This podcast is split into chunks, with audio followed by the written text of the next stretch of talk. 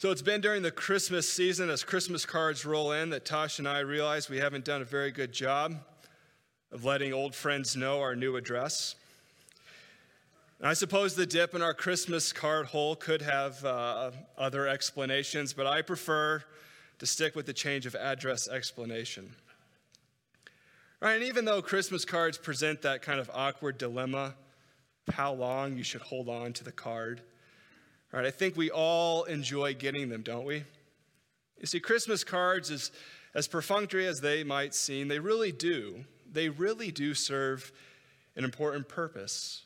It's amazing, really. You know, you can go years and years and years without seeing someone or, or having a direct conversation with him. But a yearly Christmas card is, is just enough. It's just enough to keep the relationship intact. Right? Christmas cards are great. But when it comes to our relationship with God, are we content with doing just enough to keep it intact? Right? That might work with childhood friends, but it won't work with God. We need something that will hold us much closer to Him.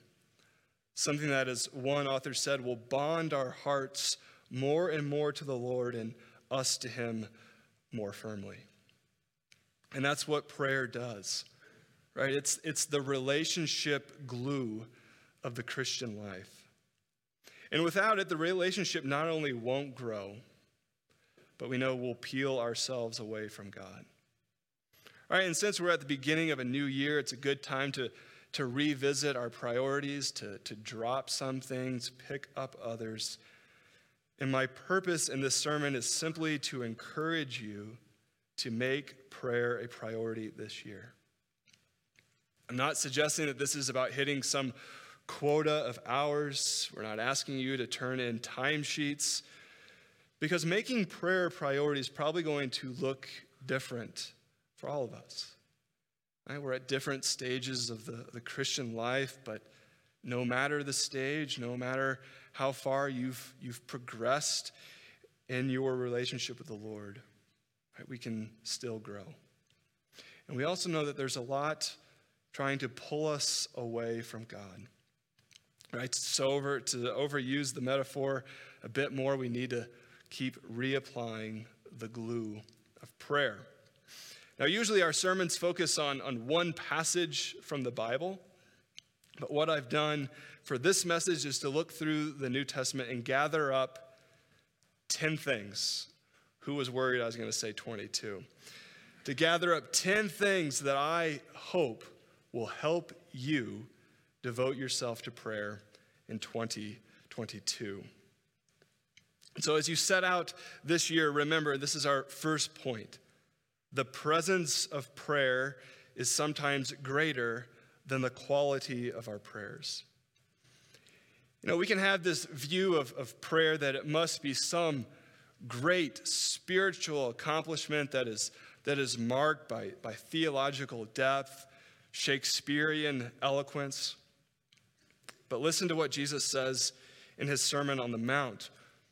When teaching on prayer, he says, And when you pray, do not heap up empty phrases as the Gentiles do, for they think they'll be heard for their many words. Do not be like them, for your Father knows what you need before you ask Him. Right? Of course, Jesus isn't prohibiting long prayers, but He's getting at something we need to know, especially in times of, of difficulty, right? Times of, of crisis. I think about it this way when you're sick, what happens to your breathing? Your breathing becomes more difficult. Right? And so, what matters isn't the quality of your breathing, but the fact that you are breathing. Listen to how one author puts it. He says, The losses and crosses of the Christian life can affect our praying. Sometimes they can affect it so severely that the only thing we can do is cry in our hearts with a one word prayer help. Sometimes we may feel as though we are hyperventilating and can manage only short bursts of prayer as if we're grasping for breath. It's moments like these the quality of our prayers is not nearly as important as their presence. No one stays perfectly healthy throughout the year. And the same is, is, is true for our spiritual lives. The Christian life is not, it is not one triumph after another. We know that there are valleys. And so if you find yourself in a place this year where, where all you can muster is that one word prayer help, don't be discouraged because that's a sign.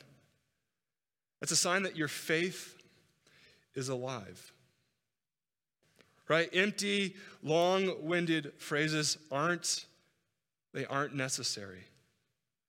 Because as Jesus teaches us here, our Father knows what we need when we don't, and we're, when we're simply struggling to get a single word out. And so, second, remember, prayer is character transforming surgery we all need. In his book, The, the Content Trap, Bharat Anand, I think I'm saying that right, he asked readers to reconsider what caused the, the Yellowstone fire of 1988.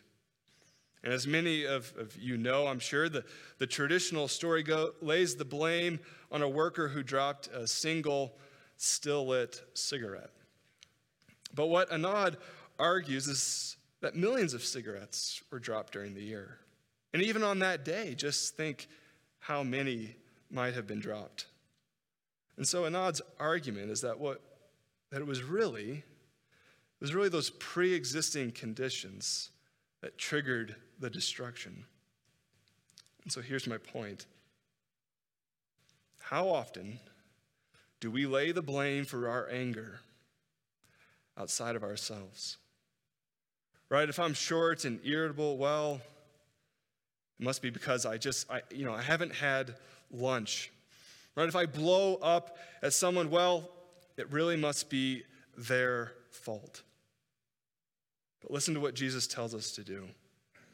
He says, Love your enemies, pray for those who persecute you, so that you may be sons of your Father who is in heaven. See, there is anger and hatred in all of our hearts. Right? We keep it contained for the most part. But it is our pre existing fallen condition. And if we don't do anything about it, we know it will wreak havoc on people. Right? So Jesus' answer pray for those you're inclined to destroy and tear down those who offend you, right? Those who want to destroy you and tear you down. You see, prayer is one of God's appointed means for our transformation. And that's especially true when we are offering for prayer for those who don't love us, for those who clearly aren't concerned or after our good. Right? Jesus can, Jesus' concern is that we take care of what lies in our hearts. So I encourage you, tend to your hearts this year by praying for your enemies. Right? The person who sets you off.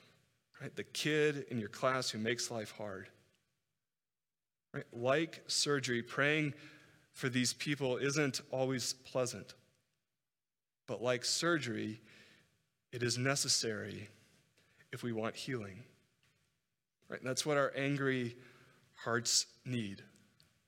They need the healing that can come through prayer. And third, God never deprives his children of spiritually good things. So listen to what Jesus says in, in Luke 11. It says, And I tell you, Ask and it will be given to you. Seek and you will find. Knock and it will be open to you. For everyone who asks receives, and the one who seeks finds. And to the one who knocks it will be opened.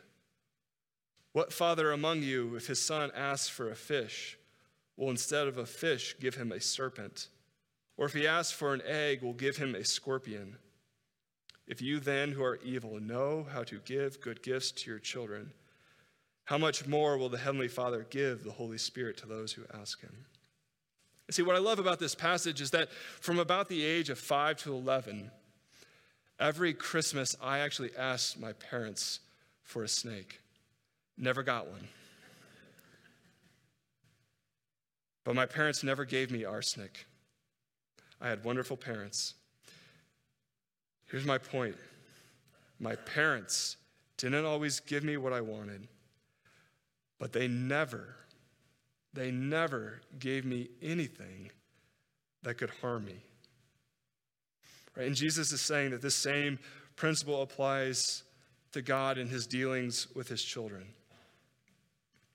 And the good things that God will not withhold from us are the kinds of things that are ultimately for our spiritual good and growth. Right? And those are things that we often don't see immediately. And like children, we don't often know what's truly in our best interest. But God does. Right? Every prayer may not be answered as we want, but that does not mean it is left unanswered. Right? And even if we don't specifically ask for those, those spiritually good things, we can trust the goodness of our Father to give them to us. And so as you pray this year, please keep your eye out for the ways that God may be answering your prayers in ways that you didn't ask. Right? Be alert to the, to the spiritually good things that have come into your life simply on account of our Father's wisdom and his goodness. Fourth, the church's maturity depends on prayer. Right at the end of Paul's letter to the Colossians, he tells them, Epaphras, who is one of you, a servant of Christ Jesus, greets you always struggling on your behalf in his prayers, that you may stand mature, fully assured in all the will of God. And another translation describes Epaphras as struggling in his prayers, wrestling in his prayers. Right? And I like that image because we all know that maturity does not happen overnight. It's a struggle. Right? It often looks like one step forward and two steps back. And we are easily frustrated by someone's lack of progress, aren't we? Right? That's why when it comes to praying for one another's maturity in God's will, it will take effort. Right? It's a struggle to keep praying over and over and over that as a church, we would all grow up into Christ. It's, it's far easier. It's far easier to be someone's critic. It, it comes much more naturally to stand in judgment over someone. See, praying for another's, another believer's maturity means you are invested in their spiritual growth. And if you aren't wrestling in your prayers for them, it's probably safe to say that we won't be able to put up with their struggles. And we know that that breeds self righteousness in a church. It, it, it, leads to divisiveness and quarreling. That's why our fights need to be done in prayer. Right? We fight against our frustrations with one another by praying on one another's behalf. Right? So struggle for one another this year. Right? Pray that as a church we would continue to grow up, being fully assured in all the will of God. Fifth, we know that the spread of the gospel depends on prayer. You know, when you read Paul's letters, he doesn't really come across as, as bashful, uh, someone who need a lot of encouragement to to speak about Christ. But at the end of his letter to the Ephesians, he writes, he says, Pray also for me, so that when I speak, a message may be given to me to make known with boldness the mystery of the gospel. Right? He asked the Colossians to pray that God would open a door for the word so that he could declare the mystery of Christ. At the end of 1 Thessalonians, he simply asked the church to pray for him. See, Paul felt that desperate need for prayer because he was always taking risks for the gospel. See, it's when we step out in, in faith and take risks for the Lord that then we truly become aware of our need and thus turn to God in prayer. So you see that the spread of the gospel is actually a bit of a paradox. Right? The spread of the gospel depends on prayer, but we're only truly prompted to pray for its spread and growth when we take the risk to share the message. So the commitment to pray for the spread of the gospel this year is also a commitment to move out of your comfort zone. It means taking on more, right? Even going beyond what we think we're capable of, so that we may begin to pray like we've never prayed before. Sixth, God loves to work through the ordinary to do the extraordinary. We often hear prayer defined as, as, a, as a conversation with God. I think that's good. But if we define prayer simply that way, I think something important gets lost. I think it's probably better to think of, of prayer, as one writer says, as, as pleading. You see, pleading implies an emptiness on our part, right? Pleading involves a, a lot more than words, right? When you plead for something, it, it involves all of your heart, your soul, your mind, your strength. You see, we pray we plead because we're quite ordinary. Right? We pray because in truth we're, we're quite poor, we're weak, we're not always very wise. But you see, because we are ordinary, right? because of our poverty, our weakness, our foolishness, those aren't obstacles because we have the means of prayer. So look at what James says towards the end of his letter. Right, in his letter, he's encouraging his, his readers to pray by using the example of Elijah. Right? And he notes that Elijah was a man with a nature like ours. And he prayed fervently that it might not rain.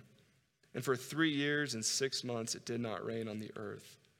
Then he prayed again, and heaven gave rain, and the earth bore its fruit. Notice, James didn't say, you know, Elijah, he was this great prophet who performed great miracles.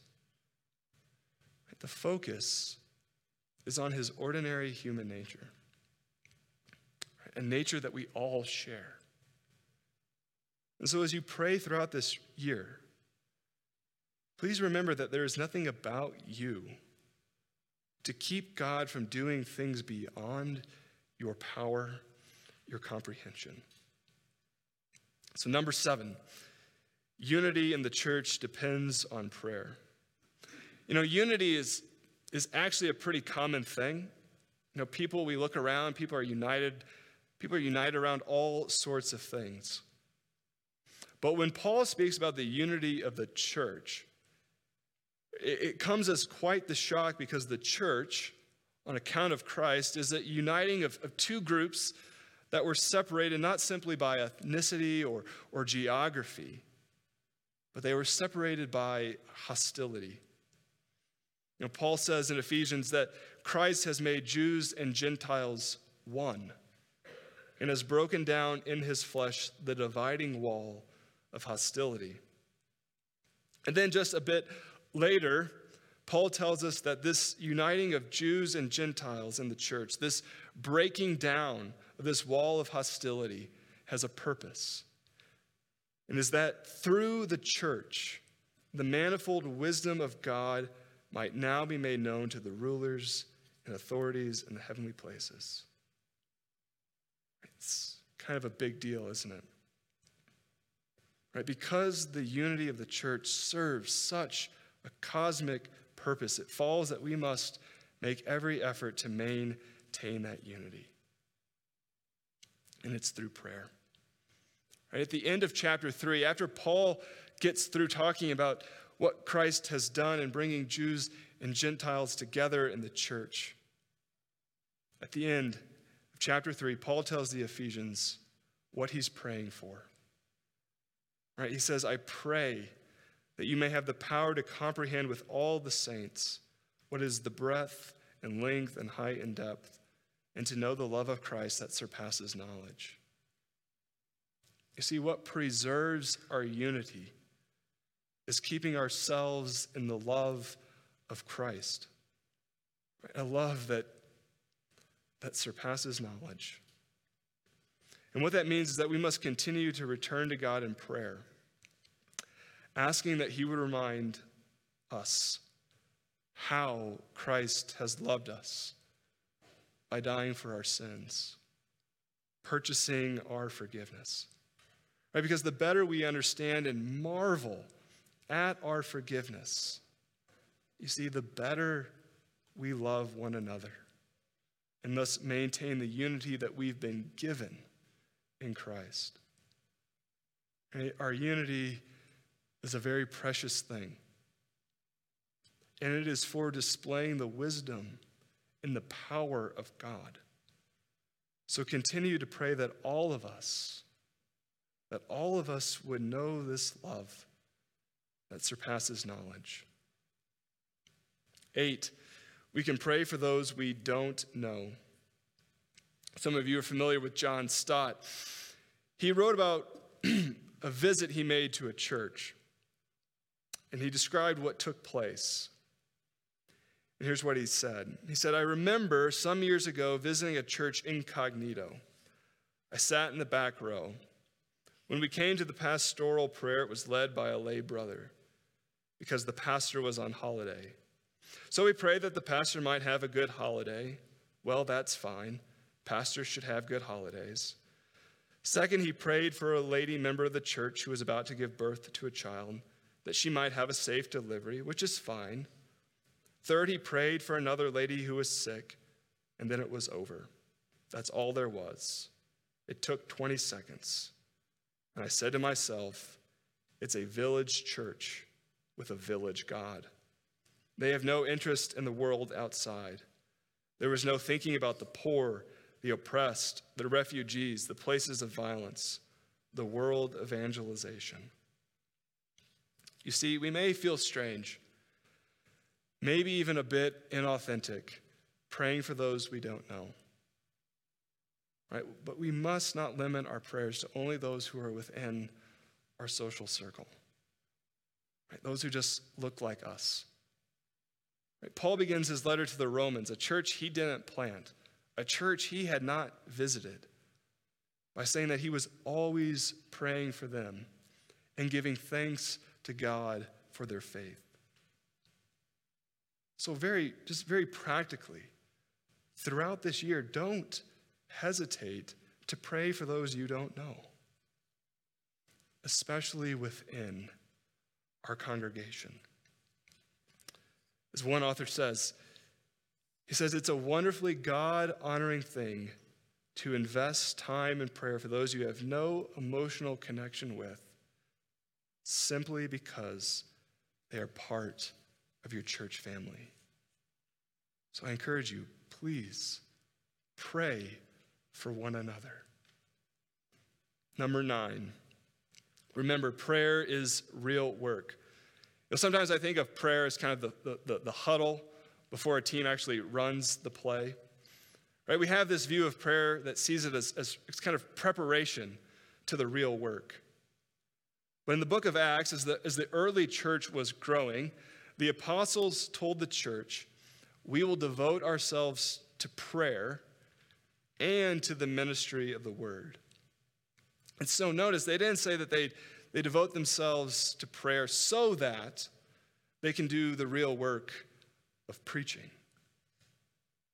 What that means is prayer is never some add on, it is never of, of secondary value.